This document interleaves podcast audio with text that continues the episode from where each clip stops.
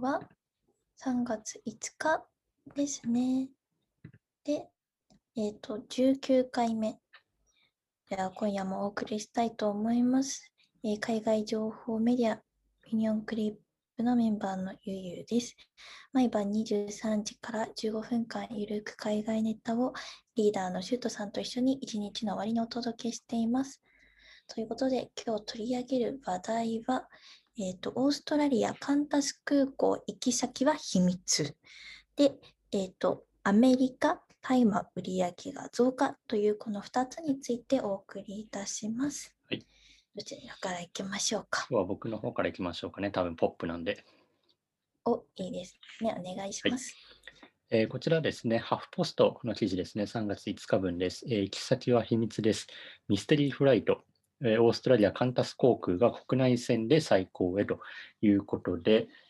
ちなみにゆえさん、なんかミステリーフライトとかミステリートレインとかミステリーバスとか、なんかそういう類のやつとかって乗ったことありますか？すいません、ミュートでした。ないですね。だいぶミュートでしたね。はい。えっとですね、そのミュートはい、行き先は秘密ですということで、このカンタス航空はですね、えーとまずメッセージで乗客に必要なのは予約して空港に来るだけっていう説明だけでですね、えー3月3日ですね、えー参加者に行き先をお知らせないミステリーフライトのツアーを国内線で再行するというふうに発表しました。ミステリーフライトというのは、まあ、参加者がこの指定された空港ですね、今回は空港に集まって、行き先をつけられないまま用意されたフライトに搭乗するというものです。で、これは今回は3月から5月の全3回で再考されてうん開催地に応じて、えーシドニー、ブリスベン、メルボルン発で、行き先は大都市を除く2時間以内の場所というね、えールールが決まっているみたいです。でコロナ禍で国外への渡航が制限されているため、まあ、目的地は国内というふうになるんですけれども、えーフライト中はですね、観光スポットとか景色が楽しめるような低空飛行とかもね、行われるみたいです。えっと、値段はエコノミー席で737オーストラリアドル、日本円で6万4600円ですね。で、ビジネスだと1579オーストラリアドル、えー約13万800円ということですね。まあ、カンタス航空の担当者はオーストラリアの人たちに思い出に残る経験というのを提供して、まあ、国内旅行をね、促進する機会だというふうに言ってるんですけれども、カンタス航空実はこの、えーとこのコロナ禍でですね、この取り組みを行う以前ですね、1990年代にもミステリーフライトというの再考したことがあったということみたいなんですよね。で、まああのね、この国内で制限がされていると、まあ、国内の往来がなかなかできない時期はですね、飛行機を降りずに、ま、数時間の遊覧とか、そういう景色を楽しむ、えこのフライトトゥーノーウェアというね、最高が人気を呼んでいるということで、まあ、このカンタス航空ですね、このバラエティに富んだ企画というのをですね、まあ、やっていて、あの、この、今ね、航空会社がこう軒並み大打撃を受けている中ですけれども、こういうアイデアというのはすごく面白いなというふうに思いますし、もしかしたら今後ね、こういう動きが、まあ、日本国内でもそうですし、他の国とかでも広がっていくと、すごく楽しそうですよね。で日本なんて本当に観光スポットたくさんありますので、まあ、空港もたくさんありますし、こういうミステリーフライトとかやったらすごく面白そうだなというふうに思うのでね、まあ、全日空か日本航空とか、そういう企画ができてくれたらいいななんていうふうに思いますね。そうですね。なんか、確か、えっと、JAL でですね、こうマイルを貯めて、この、そのマイルで、まあ、行き先は分かんないけど、どっか着きますみたいなのはあったなというふうに今思い出しました。これ面白いですよね。でもね、本当時間があるんだったら僕もすごく行ってみたいなって思いますし、確かに JAL、はい、ミステリーツアーっていうのがあるんですね。これ確かに。行き先不明でたまったマイルと交換できる。ほうほうほうほう。なるほど、なるほど。だから本当ね、あの、こういうなんか、なんて言うんだろうな。あの普段こう目的に沿った行動ばかりしてるというか、こう計画のもとに動いてることばかりですので、何かこうね、自分のこう範疇を超えた世界へ、こう、まあ、空いてる時間とか、このオフの時間に行ってみるっていうのはすごく非日常で楽しいのかななんていう気もしますね。ゆいさん行ってみたいですか？そうねあ、ぜひ行ってみたいです。なんかね、その絶対自分じゃ選ばない場所とかに行ける可能性高そうですよね。そうですね。これで大阪とかだったら本当にがっかりしちゃいますけどね。まあでも、うん多分こう、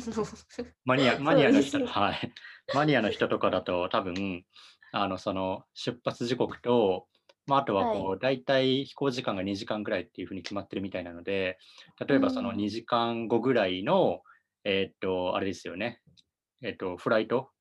到着のフライト便とかをたくさん調べれば、もしかしたらこのミステリーフライト見つかる可能性もありますし、なんかそういうネタバレとかにね、こう、躍起になりそうな人とかもいいそうで、それはそれで面白そうだなと思います。そうですね、ちょっと予想というか、賭けというか、そうですね。やっても面白いかもしれないですね。はい。じゃあ、私の話題をちょっといきましょうか。まあ、あのアメリカが、えー合法大麻の売り上げがこう年間1.9兆円になったよということですね。まあ、そのコロナ禍においてっていうのはこう昨年度ですね、昨年ですね、2020年、えー過去最大の売り上げに達したということで、175億ドル、日本円で約1兆8750億円です。で、これ、大体直感で何十パーセントくらい前年、前年比較で伸びたと思いますか？うーん、どうですかね。20、いや、20%とか。かえ、こんなに伸びたのって感じの数字なんですよ。え、もっとってことですか、じゃあ。はい、その倍ですね。おお、倍以上。え？って感じですよね。そんな買ったんですか、みんな？はい、46%伸びたみたいです。え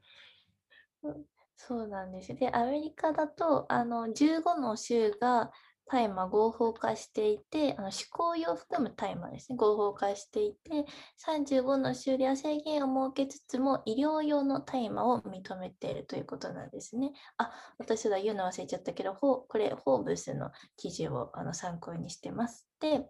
ですね、まあ、あの、州によっても結構売り上げの差が、差がというか、まあ、あるよということで、えっと、もともともこの大麻の市場が成熟してた州があるんですね。カリフォルニア、コロラド、オレゴン。まあ、あと、えっと、新興新興市場っていうんですかね、こう新しいところでは、えーイリノイ州とかアリゾナ州とか、まあ、そのいいろんなところでこう、大麻を使用し始める顧客が増えたということらしいですね。うん、で、えーっと、まあ、その大麻を使用する人も増えたし、えー大麻を消費する量もこう増えたということで、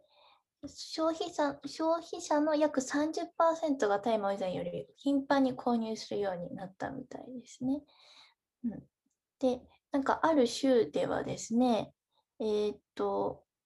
その大麻の使用率が年末時点で43%に達したところがあると。ー、まあ、え半年前は38%だったらしいので、まあ、かなり増加してますよね。でもすごいなというふうに思って、ほぼ2人に1人が使ってるんですよね。そういうことになるんですよね。すごいですよね。えはい、で、あの、まあ、最もこの大麻の浸透率が高いと言われるコロラド州では48%の方が大麻を摂取しているということなんですね。ー、すごい。ですね。ちなみにアルコールの浸透率は60%なんですって。だからまあ、あと10%くらいね、タイマーが伸びれば、あの、同じくらいの割合になるなっていう使用者が。はい。で、なんか近年ですと、大麻のデリバリーを手掛ける企業もこう売り上げを大幅に伸ばしてるみたいで。面白いな。タイマーデリバリーしてくれるんですか？そうなんですよ。なんか私たちだと、こう、大麻デリバリー嘘って感じじゃないですか。だってデリバリーどころかこそこそもいいとこじゃないですか、買わなきゃいけない時って。そうですよね。うんそうなんで買わなきゃいけないとき。買わなきゃいけない時って言ってすごい語弊があるんでやめときますけど、別に買ったことはないんですけど、イメージですよ。そうですね。イメはいージであのクラブとかの非常階段とか、そんなイメージですよ、やっぱ。とですよね。そう、まあ、あの、一応アメリカだとこう合法大麻がこれだけね、あの、市場拡大してるということで。で、まあそうは言いつつもですね、違法大麻の売り上げも年間1000億ドル以上あるみたいなんですね。なので、こう合法の大麻という市場もこうどんどんね、拡大していってほしいなという感じです。まあ、ゆっくりと拡大してるようなんですけれどもね。うん、で、はい。でですね、まあ、合法大麻、こう、2026年までに年間の売上高410億ドルに達するというふうに、あの、アメリカの調査会社は予想してるんですね。まあ、違法大麻今の売上年間1000億ドルに比べるとちょっと全然ね、到達しないんですけれども、それでもやっぱ合法っていうのは伸びてほしいなというふうに思って、で、えー、410億ドルっていう数字は、クラフトビールに匹敵する市場規模らしいです。すごい。すごいですね。なんか日本でも最近合法大麻がなんてこう話を聞いたりとか、ちょっとまあ私は詳しくないんでいろいろ言えないんですけれども、でもあの CBD カンナビジオールとかこう巷でよく聞くなというふうに思います。うん、それこそ最近ね、日本でもこの大麻合法にしようみたいな動きとかも活発になっていますしね、日本人が特にこうね、ね。海外留学とか海外経験する人が多分増えてきて、まあ、その大麻使用していい国とかに行った人とかでは多分ね、使用してる方も中にはいるんじゃないのかなというふうに思いますけれども、そういうふうになってくると多分身近になっていく世代とかっていうのもこれから増えていくのでね、なんかまあそういうこう合法用だったりとか医療用とかそういうものね、使えるものに関しては全然使っていってもいいのかななんていうふうに思いますけれども、まあ、とはいえですね、やっぱあの今現状ルールとしてダメなものはダメですので、なんかたまにいるんですよね。いや、海外では大麻いいから日本でもみたいな、それはまた違う話ですからね。あの、違う話。決められたルールを守るっていうのはね、これはもう大前提の話でも人間として生きる上ではね、当たり前の話なのでね。